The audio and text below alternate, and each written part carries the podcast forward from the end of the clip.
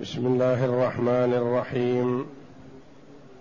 الحمد لله رب العالمين. والصلاة والسلام على نبينا محمد وعلى آله وصحبه أجمعين. وبعد.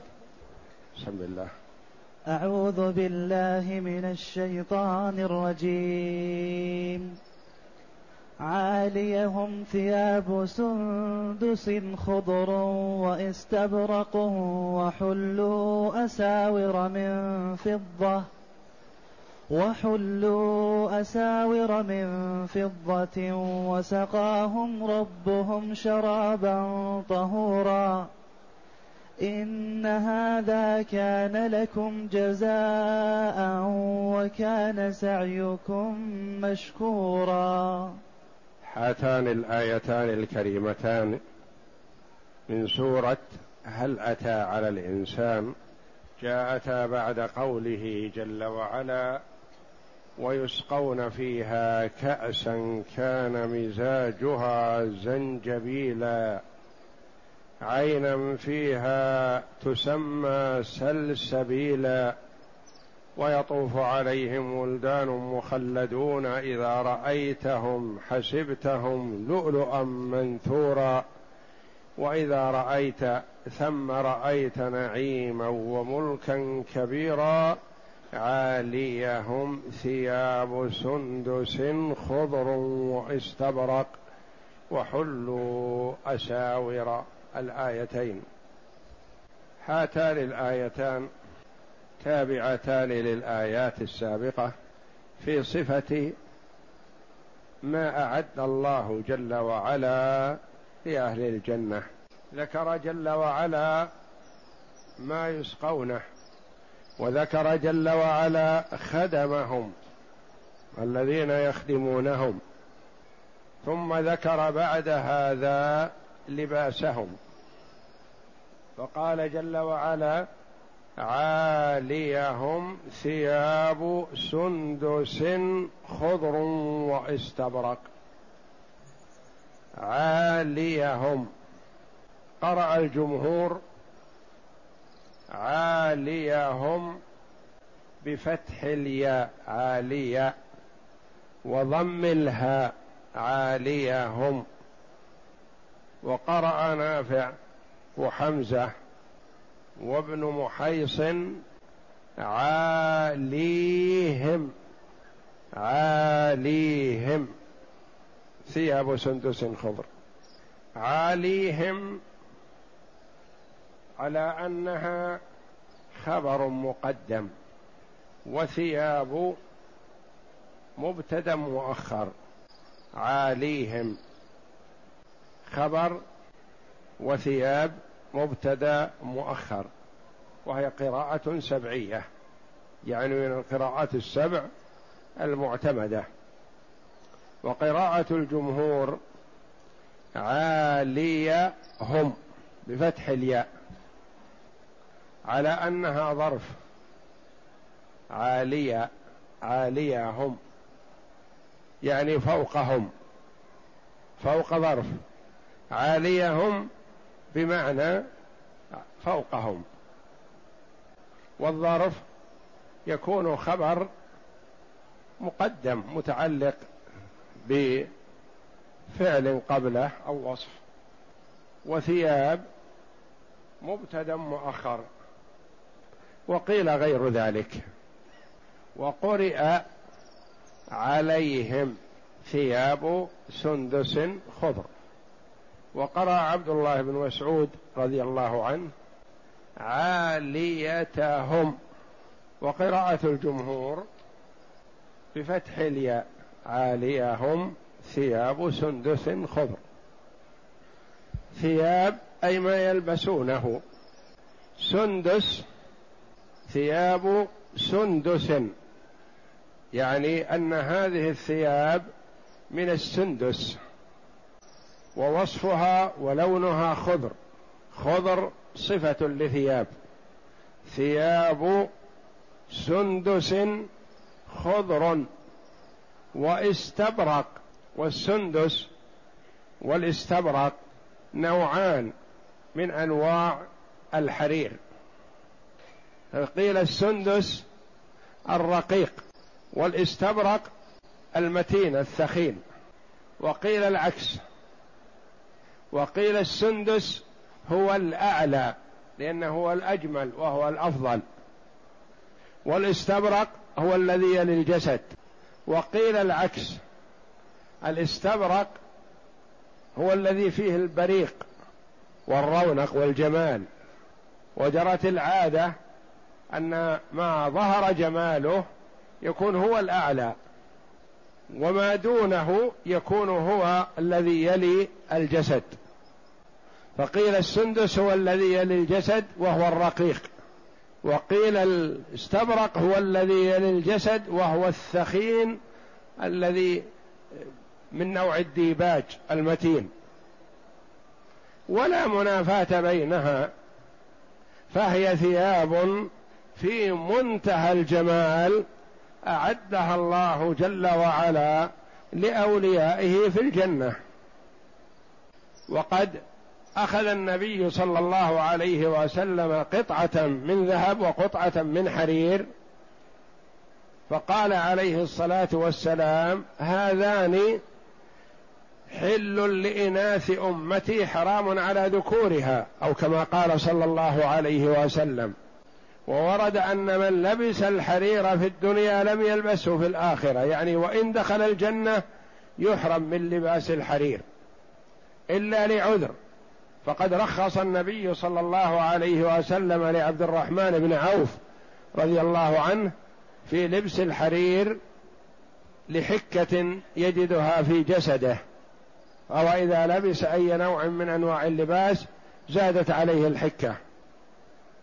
وإذا لبس الحرير فالحرير رطب ولين رقيق ما يحس بألم الحكة. في الجسد فالممنوع ما يجوز لبسه في حال السعه وإنما يجوز لبسه في حال الحاجة والضرورة أو الحرب لإظهار القوة أمام الأعداء. فمثلا الذهب يحرم على الرجل أن يتختم به كذلك يحرم عليه أن يتخذه من أدواته. فلا يتخذ من القلم ولا من الساعة ولا من النظارات وغيرها. لكن عند الضرورة يتخذه. يتخذه سن أو ضرس من ذهب. يتخذه أنف من ذهب. يتخذ حلية للسيف وأدوات الحرب لإظهار القوة والغنى ولادخال الضيم على الأعداء وكذلك الحرير.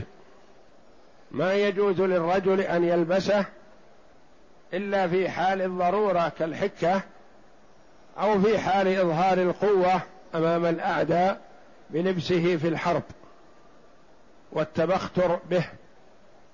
فالتبختر محرم على الرجل إلا في حال الحرب.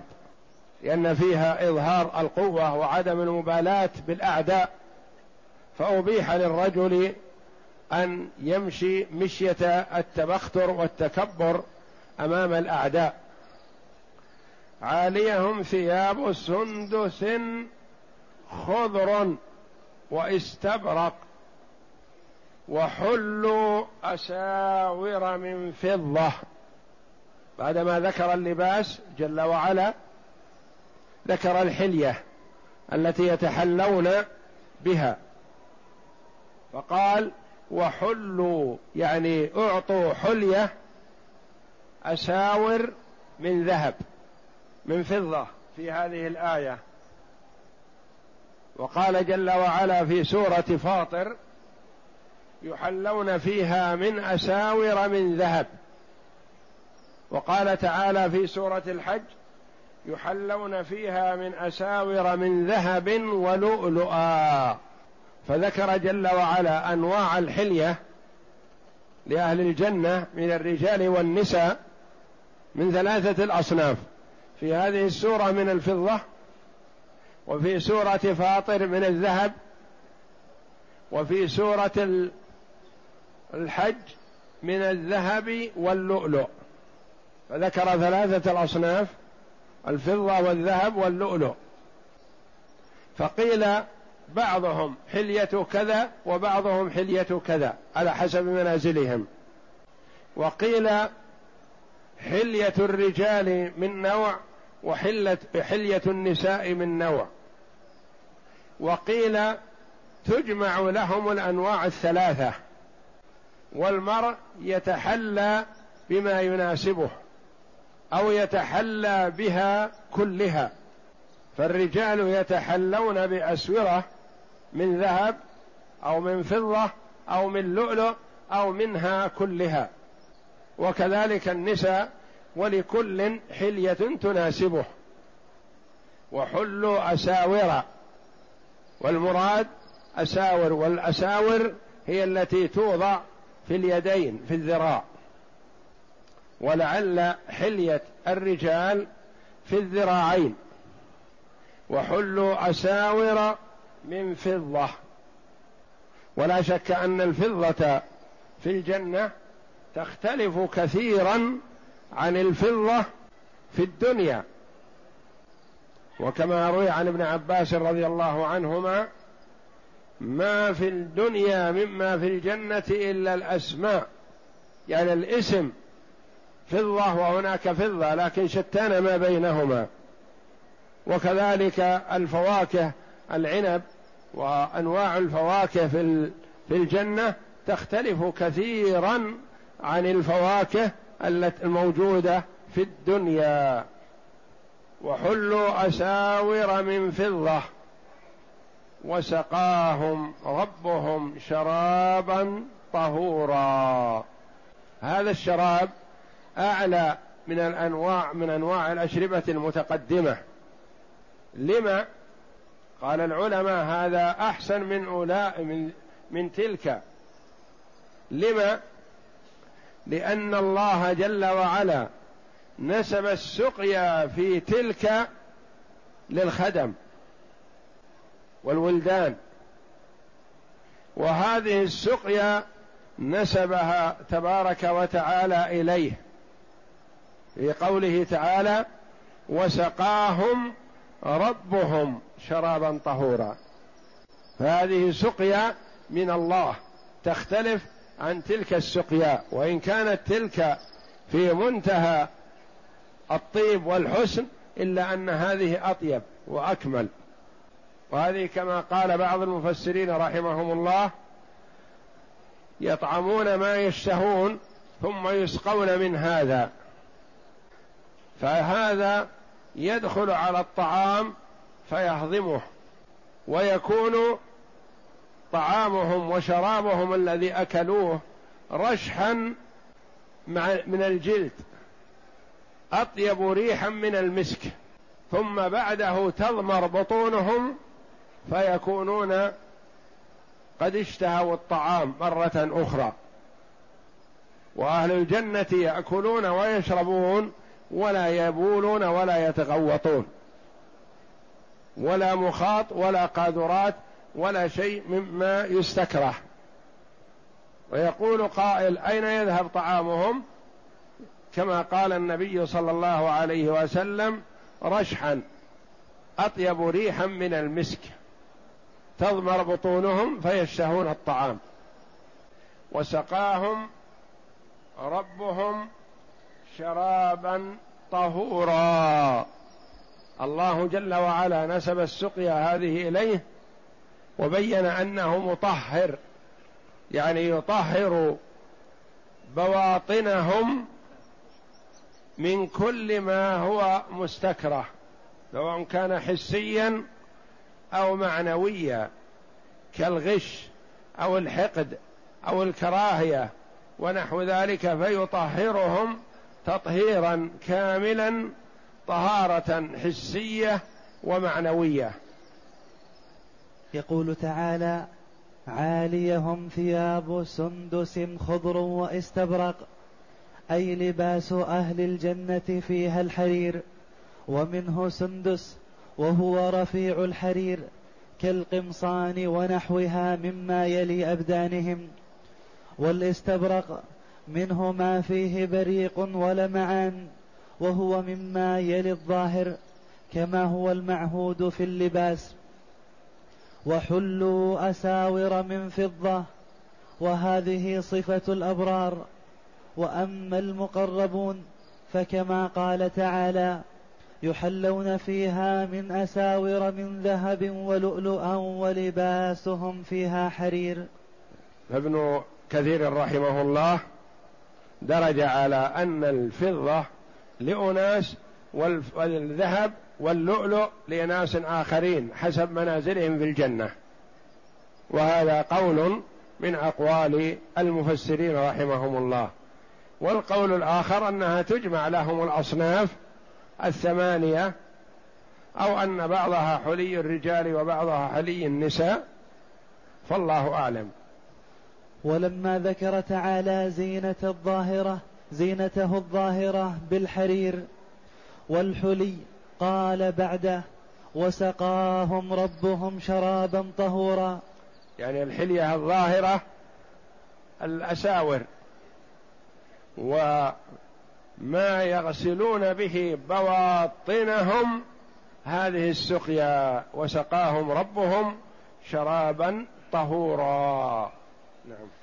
أي طهر بواطنهم من الحسد والحقد والغل والأذى وسائر الأخلاق الرذيلة. كما روينا عن أمير المؤمنين علي بن أبي طالب رضي الله عنه أنه قال إذا انتهى أهل الجنة إلى باب الجنة وجدوا هناك عينين فكأنما ألهموا ذلك فشربوا من إحداهم من إحداهما فأذهب الله ما في بطونهم من أذى ثم اغتسلوا من الأخرى فجرت عليهم نظرة النعيم فأخبر سبحانه وتعالى بحالهم الظاهرة وجمالهم الباطن وهو كقوله إن هذا كان لكم جزاء وكان سعيكم مشكورا. قال إبراهيم النخعي رحمه الله وأبو خلابة رحمه الله يؤتون بالطعام فإذا كان آخره أتوا بالشراب الطهور فيشربون فتضمر بطونهم من ذلك ويفيض عرق من أبدانهم مثل ريح المسك ثم يقال لهم بعد دخولهم في الجنة ومشاهدتهم نعيمها إن هذا كان لكم جزاء وكان سعيكم مشكورا. يقول الله جل وعلا هذا العطاء الذي أعطيناكم وهذا التفضل جزاء لكم على عملكم وسعيكم مشكور. يعني أن الله جل وعلا شكور يشكر عباده على طاعته وهو الذي وفقهم لذلك ويثيبهم على ذلك. إن هذا أي هذا العطاء من أنواع الملذات كان لكم جزاء على ما قدمتموه من الأعمال الصالحة. وورد في الحديث أن الله جل وعلا يدخل المؤمنين برحمته الجنة. فالجنه ليست مقابل لأي عمل يعمله المؤمن لأنها أعلى مستوى. فيدخلهم جل وعلا الجنة برحمته ثم يقول لهم اقتسموها يعني منازلكم فيها بقدر أعمالكم. وكلما كان المرء أكثر عملا واخلاصا لله جل وعلا وتقربا إليه كانت منزلته في الجنة أعلى. ادخلوا الجنة برحمتي واقتسموها بأعمالكم. وقال النبي صلى الله عليه وسلم لن يدخل أحدكم لن يدخل أحدكم عمله الجنة. قالوا ولا أنت يا رسول الله؟ قال ولا أنا إلا أن يتغمدني الله برحمة منه وفضل. أو كما قال صلى الله عليه وسلم. يعني العمل مهما يكون من الإخلاص والصدق والعمل وكثرته وإتقانه ما يكون ثمن للجنة لأن الجنة أعلى. ولكن دخول الجنة برحمة الله ومنازلها تقتسم بين العباد بما قدموه من الأعمال الصالحة. إن هذا كان لكم جزاء وكان سعيكم مشكورا. مشكورا يعني مرضيا مقبولا. قبله الله جل وعلا منكم وأثابكم عليه الثواب الجزيل. أن يقال لهم ذلك تكريما لهم وإحسانا إليهم كما قال تعالى كلوا واشربوا هنيئا بما أسلفتم في الأيام الخالية. بما أسلفتم يعني بما قدمتم في أيام الدنيا. وكما أنه يقال للكفار أذهبتم طيباتكم في حياتكم الدنيا واستمتعتم بها. يعني استعجلتم طيباتكم في الدنيا. ما بقي لكم عمل تستحقون عليه الثواب في الآخرة. لأن الله جل وعلا لا يثيب الكافر على عمله مهما كان في الآخرة. وإنما يثيبه عليه في الدنيا. فالكافر مثلا الذي يتصدق ويحسن ويعمل الخير لا يذهب ثوابه عند الله بل يثيبه لكن في الدنيا بالصحة والمال والولد والجاه وغير ذلك من متاع الدنيا. وأما المؤمن إذا أحسن فالله جل وعلا يثيبه في الدنيا والآخرة أو يؤجل ثوابه في الآخرة. قد يكون المؤمن محروم من متاع الدنيا لكن الله جل وعلا يثيبه الثواب الجزيل في الدار الآخرة. وقد يعجل له بعض ثوابه بالاعمال الصالحة في الدنيا. كما خاف الصحابة رضي الله عنهم الذين تأخروا بعد النبي صلى الله عليه وسلم وبعدما فتحت الفتوحات الإسلامية واتسعوا في أمور الدنيا قالوا نخشى أن نكون ممن عجلت لنا طيباتنا. إن هذا كان لكم جزاء وكان سعيكم مشكورا. فالله جل وعلا يثيب على الحسنة عشرا إلى سبعمائة إلى أضعاف كثيرة.